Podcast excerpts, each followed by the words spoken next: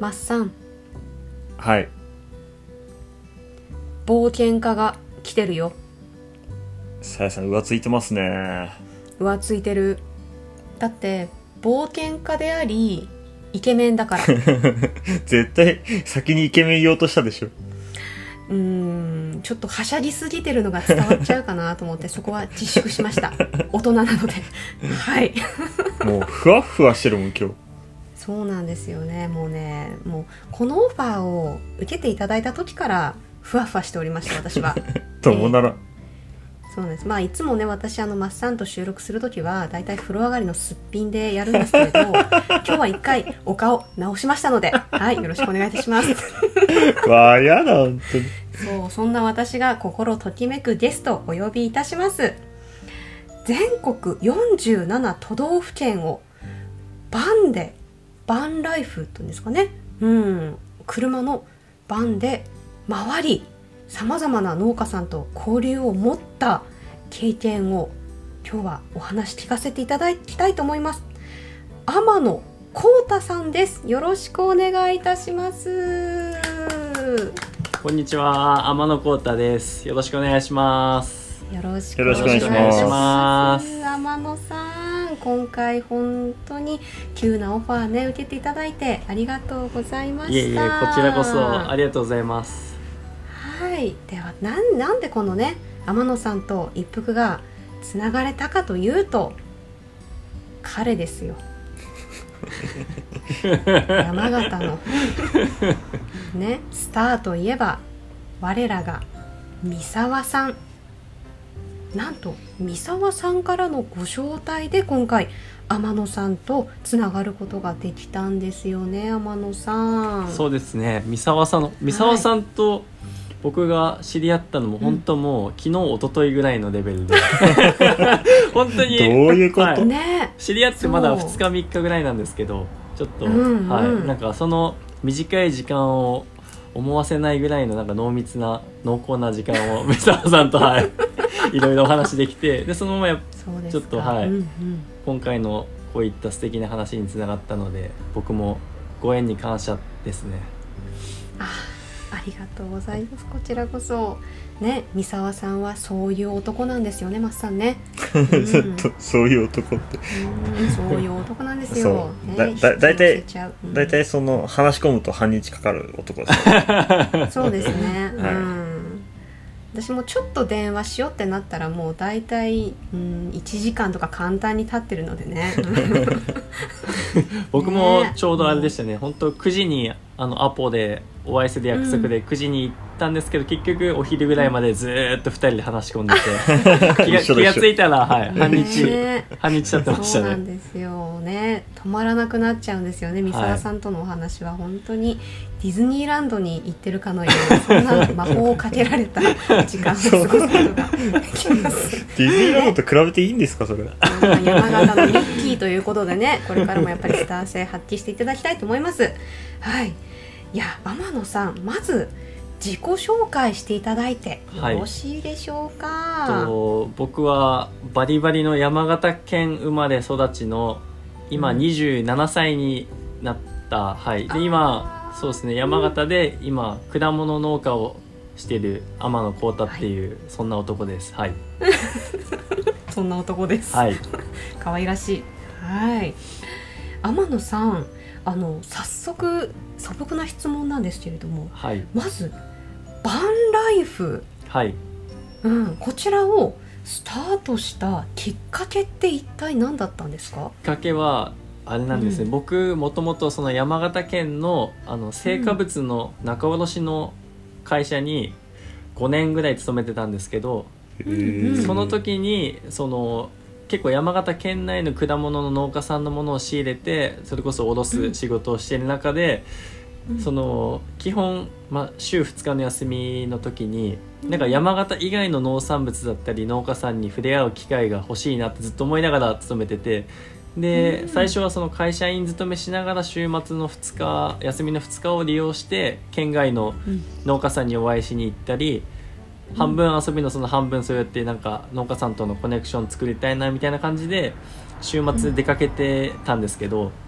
なんかふとした時になんかもっと深く関わりたいしもっと深く振り切りたいなっていうマインドになってで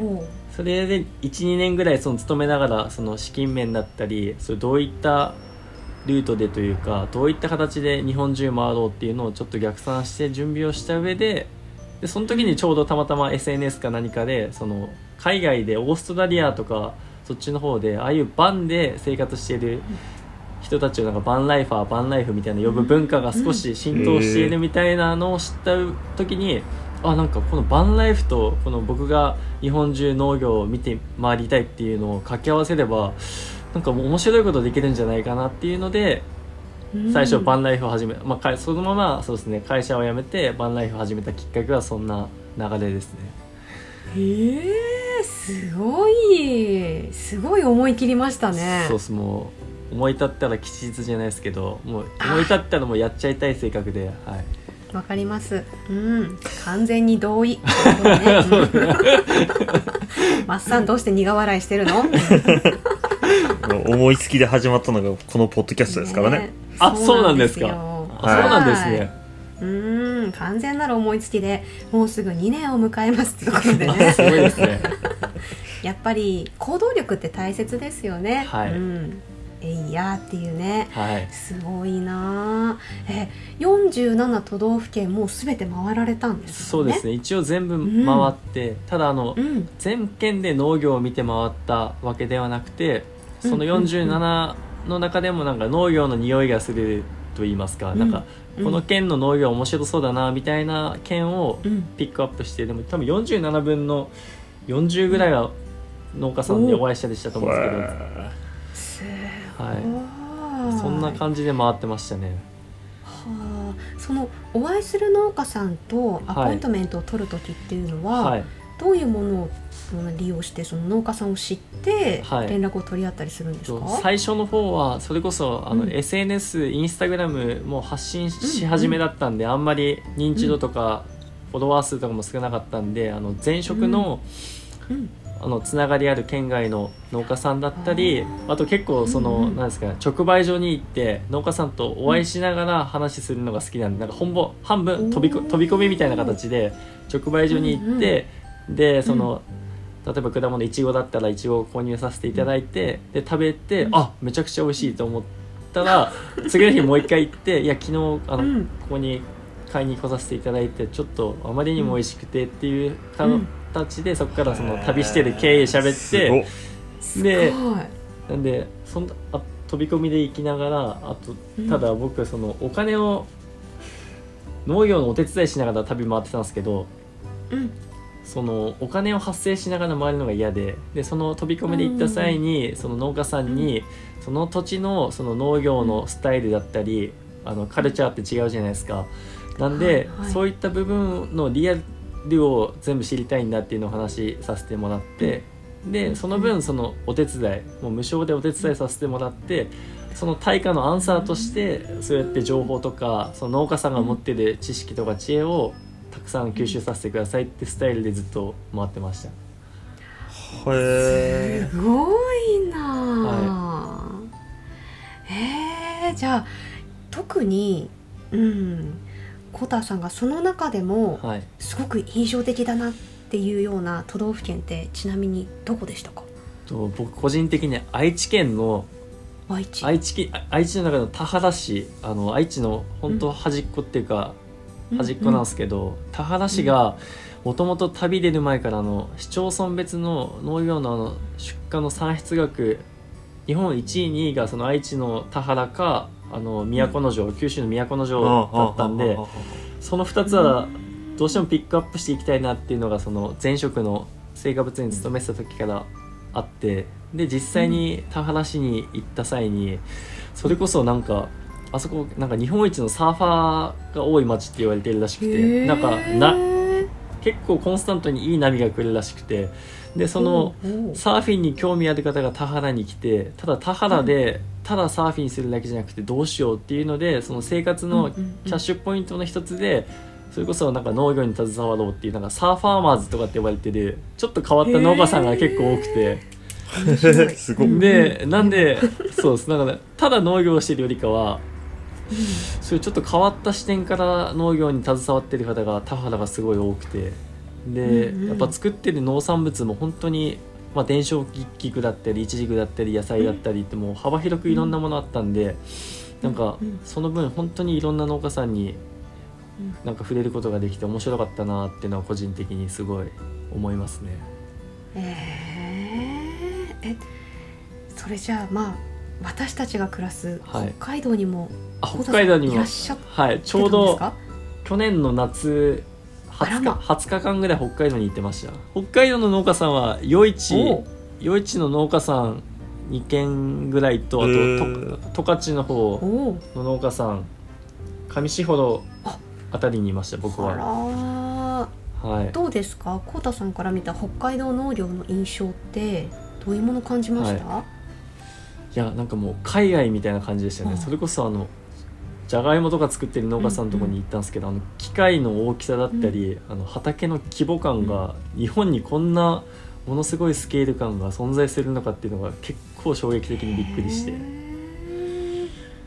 そうだったか本州じゃ絶対ないなと思って本当になんか海外に来てるんそんな感じがしましたね。かー。いやー嬉しいですねマスさん北海道にもいらっしゃってただなんて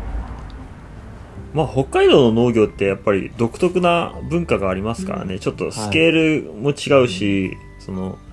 なんて言うんだろう、歴史が浅いじゃないですか、本州より、どうしても。んん。開拓の歴史があるので、そこからしかスタートしてないので、だから、なんて言うんだろう、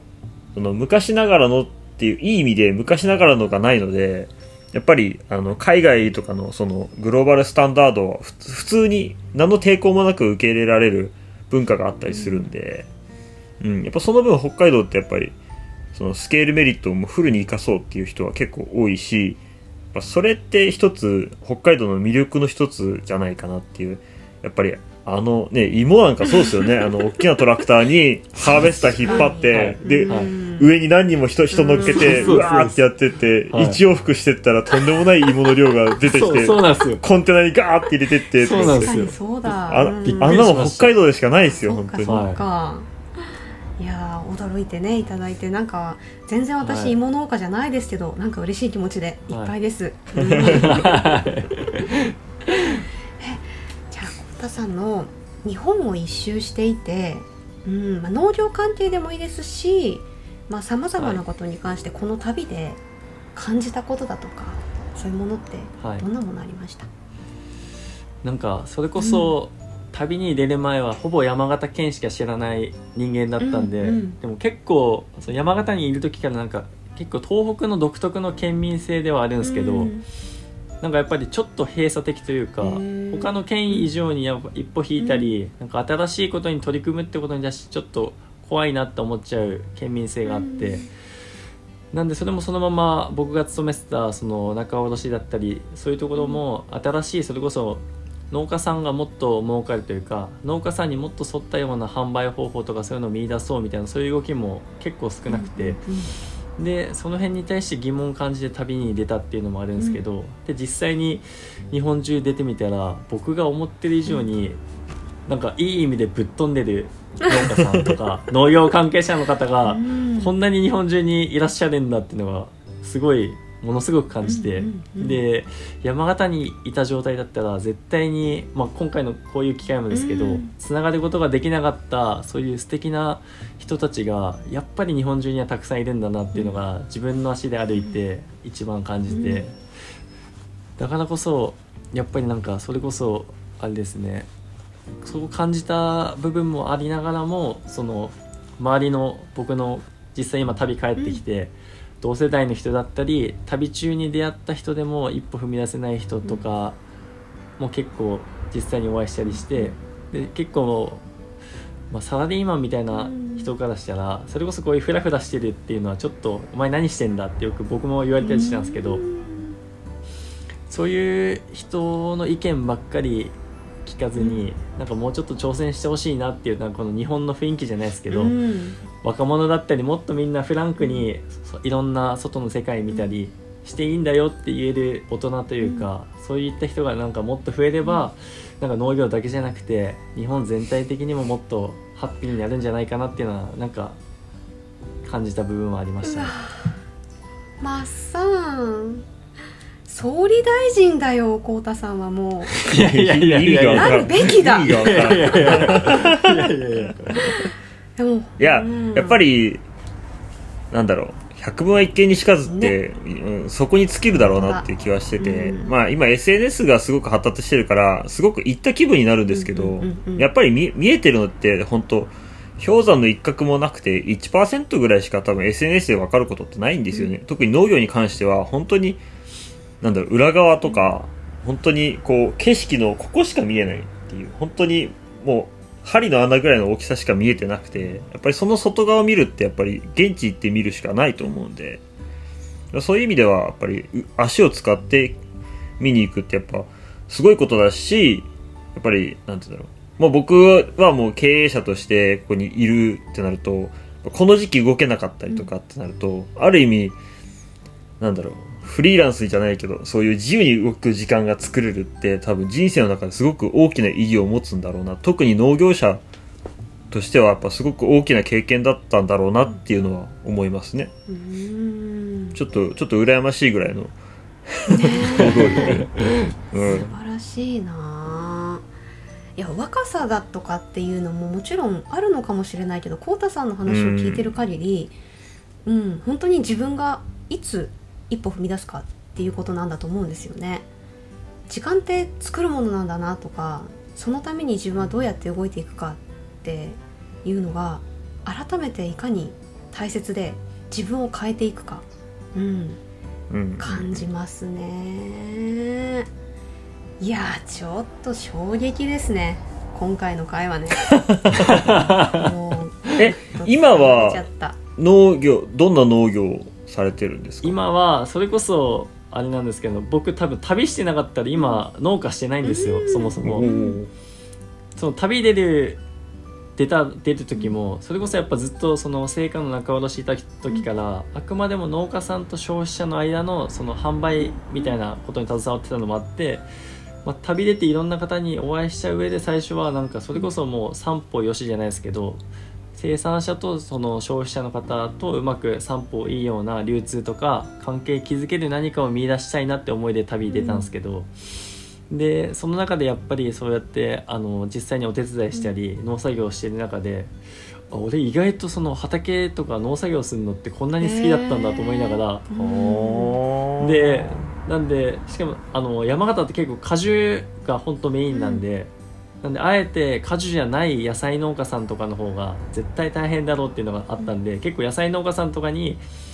あの積極的にお会いする機会自分で設けながら行ってて、でそれちょっとしんどい農作業を経験したら俺農家やりたくなくなるんじゃないかなとか思いながらもやったんですけど、結構それでも好きでなんであこうやってその今までの卸いた経験かつ旅で出会ったこの経験生かして自分が作り手になれば自分がより面白く生きれるんじゃないかなっていうのは旅の途中ぐらいでマインドが変わって、でその同じ本当タイミングで良くも悪くもおばあちゃんが今そのもともとずっと山形県でさくらんぼとラフランスを農業やってて、でおじいちゃん亡くなっちゃったんでほぼその収穫時期以外はおばあちゃん一人でやりながらって感じだったんですけど、その僕がマインド変わったあたりぐらいにちょっとおばあちゃん入院しちゃって、でその時期にちょうどそのさくらんぼ収穫がかぶってちょうど旅中断して、で初めてそのちゃんとあの本腰入れて、あの自分の家のその農業を携わるって機会があって、でその時にさらにあやっぱりそうやって自分で作るの楽しいしこうやって生産側に携わるのが楽しいってなったんで、あ旅終わったらじゃあこのおばあちゃんの農業を継いでちょっと今までのスタイルとは違うなんか農家さんのあり方をしたいなと思って農家になったきっかけなんですけどなんで今はそのままおばあちゃんのさくらんぼとラフランスを継承して引き継いでやってるって形ですね。はすごい。バンライフがいろんなコウタさんの人生を変えていますね。もうもうま本当にはいバンライフが人生を変えましたね。すおばあちゃんも喜んでる。なんていいおばかあちゃんか。そうなんですかおばあねちゃんか。おばあちゃんの気持ちになっちゃったもんね。ありがとうねってね。なんかもうほんと一回りも二回りも大きくなってっていう気持ちになってる。おばあちゃんじゃないか。いやさんちょっと今回もすごい出会いだったじゃないですかこれ。三沢さんがつないでくれた出会いなんですけれどもね。うん。さやさんあれですよね。よくこういうあのこれ褒め言葉ですよ。あうんうん。あのコートさんこれ褒め言葉なんですけど、あのはいはい。行動力バグってる系っていうんですけど僕のはい中では,、はいはいちょっとおかしな行動力をお持ちの方々あの、あのこの方もそうなんですけど、はい。行動力バグってる系をよくさやさんは引き寄せてくるなってあいつも思ってます。す。ゲストが結構多いですよね行動力バグってる系の方。そうね、うんうんうんうん。もうなんかあのでも 何？いいよ。いやいやこ行動力バグってる系ってまあ僕褒め言葉のつもりで言ってるんですけど、やっぱりそれぐらいの人がいるおかげでやっぱり新しい何かが生まれたりとか、うんあ新たな価値観だとかっていうのが生まれて、まあ、僕ももうまさに僕も農家に生まれて農家に育ってで外に行くこともなく農家をやってるので、僕は結構んなんか他の人とはちょっとずれた考え方をしてるなっていう自覚と、はいろいろあるんですし、人人からもそう言われるのでなん。となく分かってはいるんですけど、でもやっぱりそれそれ以上にやっぱりなんていうのいろんなところきちっと行動して動いて目で見て肌で感じてきた人の価値観っていうのが多分もっともっと僕ら農業界にとって必要だったりするんじゃないのかなっていうのは、今話聞いててやっぱりあすごいなっていう。うん。こういう人の話もっとね。聞きたいなっていう気がしますよね。うん、大丈夫。まだ聞くよ。うん。安心して。なんかいいことで締めそうな雰囲気今出たけどまだ聞くからねいやいやこれあれですよ。これしこれ収録朝までコースになりますよ。ね、うん、チュンチュンってなってますよねってね。いや大丈夫寝かせますからそこは安心してくださいね、はい。そしてそんなこうたさん。日本農業をこう全国いろいろ各地見て回って素晴らしさと合わせて課題とかってこうたさんから見えてきたものってありましたか？それこそ、その素晴らしい部分はやっぱりあの先ほども話になったんですけどあのぶっ飛んだ農家さんが 年々年々増えてるなっていうのはなんかやっぱすごい体感で、うんうんそれも大体その旅の途中ぐらいから、あのインスタグラムであのアポイント取ってお会いする形が多くなったんですけど、大体こういうちょっと変わった僕が連絡させていただいて、あちょっとお前面白そうだから来ていいぞっていう農家さんは大体もうぶっ飛んでるんですよ百発百中で。で結構そういうのつながりでインスタとかで連絡、逆に途中からはもう連絡あのなんか自分からするんじゃなくて連絡してくださる農家さんもいたりして。うんうんうん。そういう農家さんも結構多くて各県で、なんでなんかこういった農家さんが増えれば、それこそなんかこの業界自体もっと面白くなったり、もうなんかもっとそれこそ僕世代の人がなんか入ってきたり関わってくれるんじゃないかなっていうその辺のなんか農業の可能性というかなんか素晴らしさは実際に足でいろんなとこ行きながら感じた部分がありましたね。ただ逆になんか改善じゃないです疑問じゃないですけど、それこそこの僕の今山形県もそうなんですけどちょうどあの三沢さんとこのお話もしたんですけど、正直山形で農業ってすごいやりづらいんですよ。そのさっきの最初のその県民性の話じゃないですけど、なんか良くも悪くもあの多分他県以上にどこの県も一緒だって言うんですけど、それ以上にこの県は結構あの昔ながらの文化が強すぎて、うん。それこそあのおばあちゃん世代とかの人がやっぱり現役でやっててっていうのも多いですけど、うんうんそれこそ新しい農業のあり方だったり、こうやってそれこそ販売方方法も最近結構直販でやる農家さんだったり、SNS うまく活用してっていうのもやっぱこの県の人たちからすればなんかそんなやり方は邪道どころか何をしてるんだみたいな雰囲気で昔ながらのもうあの黙って JA に出しておけばいいんだとか、うん。まあまあ儲かんなくてもしょうがないけどとりあえず作るしかないんだぐらいの雰囲気があるのがものすごいやっぱあって、うん。でそういった県もやっぱまだ山形並みではないですけど、やっぱそういった場所もちらほらあったりするんで、でも僕も全然卸にいたのもあって JA とかそういう卸に出荷するのは全然否定的じゃないですけど、そそれこそなんか新しくその新規収納だったりでこの業界に入ってきて農業やってる若者こそなんか自分でブランディングして売りたいみたいな方多いじゃないですか、うんそういった方を結構ああだこうだって批判するその年配の方の姿も結構旅中ちらほら見る場面があって、なんか、まあ、まあ自分のお互い自分のエゴを持ちながらもそこまで否定しなくていいんじゃないかなっていう部分は結構いろんなとこ行けば行くほどなんか感じながらもどうなんかなっていうのはすごい疑問には感じてましたね。うん、いやむ私たちのイメージですけど私もあの祖先というか、おばあちゃんたちが山形でで山形から入植してはいはいはい。北海道に来てるんですよね、でママさんはいはいはい。は奥様が山形県の方で,、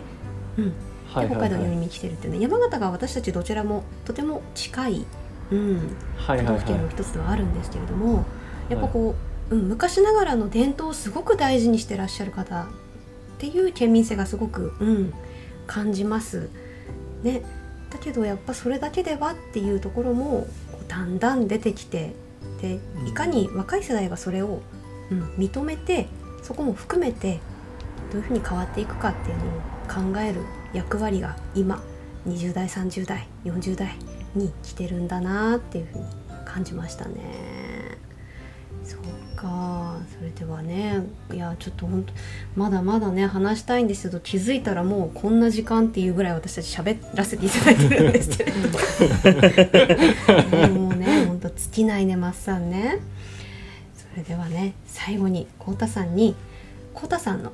今後の目標教えていただいてもいいですか？はい。えっといろんな目標がありすぎるんですけど、うんうん。それこそまずは今日もさっきもその旅の仲間が来てたんですけど、なんかこうやってあの農業に興味持ったり、なんか農業って楽しそうだなとか、まあ、楽しい部分だけじゃないっていうのも伝えながらもそれこそなんか農業の農作業とかして携わるだけじゃなくて今日来てる友人もなんか動画制作のクリエイターなんですけど、そういったなんか異業種の人も含めてなんか農業に携わる人がなんか一人でも僕を通じて増えてくれたらなんか本当に広く浅くじゃなくてなんかもう本当にそんな広くなくてもいいんでなんか近くにいてくれる人で一緒になんか農業に携わろうぜみたいな人が一人でも増えれば嬉しいし、なんかそれが僕のやりがいにもつながるのかなって思いながら最近生きてるんで、そういった人を一人でも増やしたいっていうのがなんか一番の展望というか、なんか夢なのかもしれないなって最近思ってました。泣きそうグッときちゃう。いやーすごいな。27歳。いやー何してただろうなって思いましたね自分。何もしてね。何もしてなかった。ね。えいやーすごいな。やっぱり行動するっていうのはマッサン私たちも走り続けないといけないわ。うんまあまあまあそうですけどね、うん。まあなんだろうやっぱり僕ら僕前々からポッドキャストでずっと言ってますけどやっぱ農業の魅力を広めていかない限りは、そのなんて言うんだろうもっと食とかにも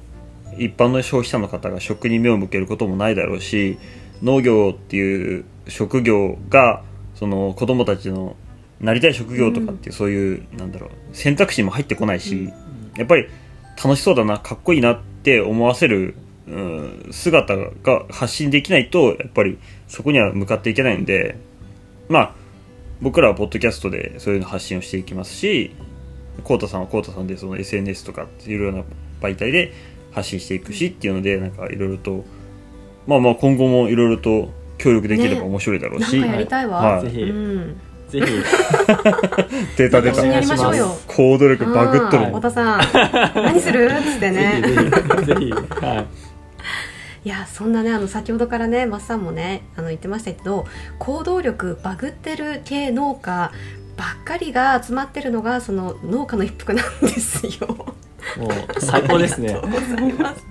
であの本当に全国各地いろんな農家さんがいてそれぞれにものすごい挑戦をしている方ばかりがこう聞いてくださっているっていうような状況が少しずつ最近出てきてきましてありがたいことに、うん、ぜひねコタさんにはね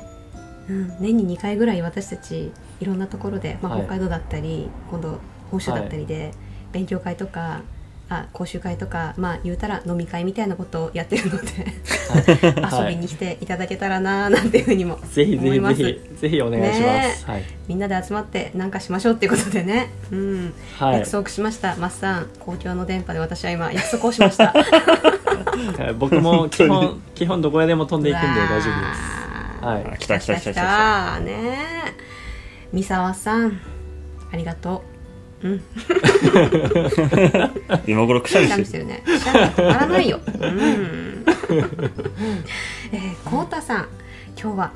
素敵なお話本当にありがとうございました。ありがとうございました、ありがとうございました。今日のゲストは山形県の天野幸太さん。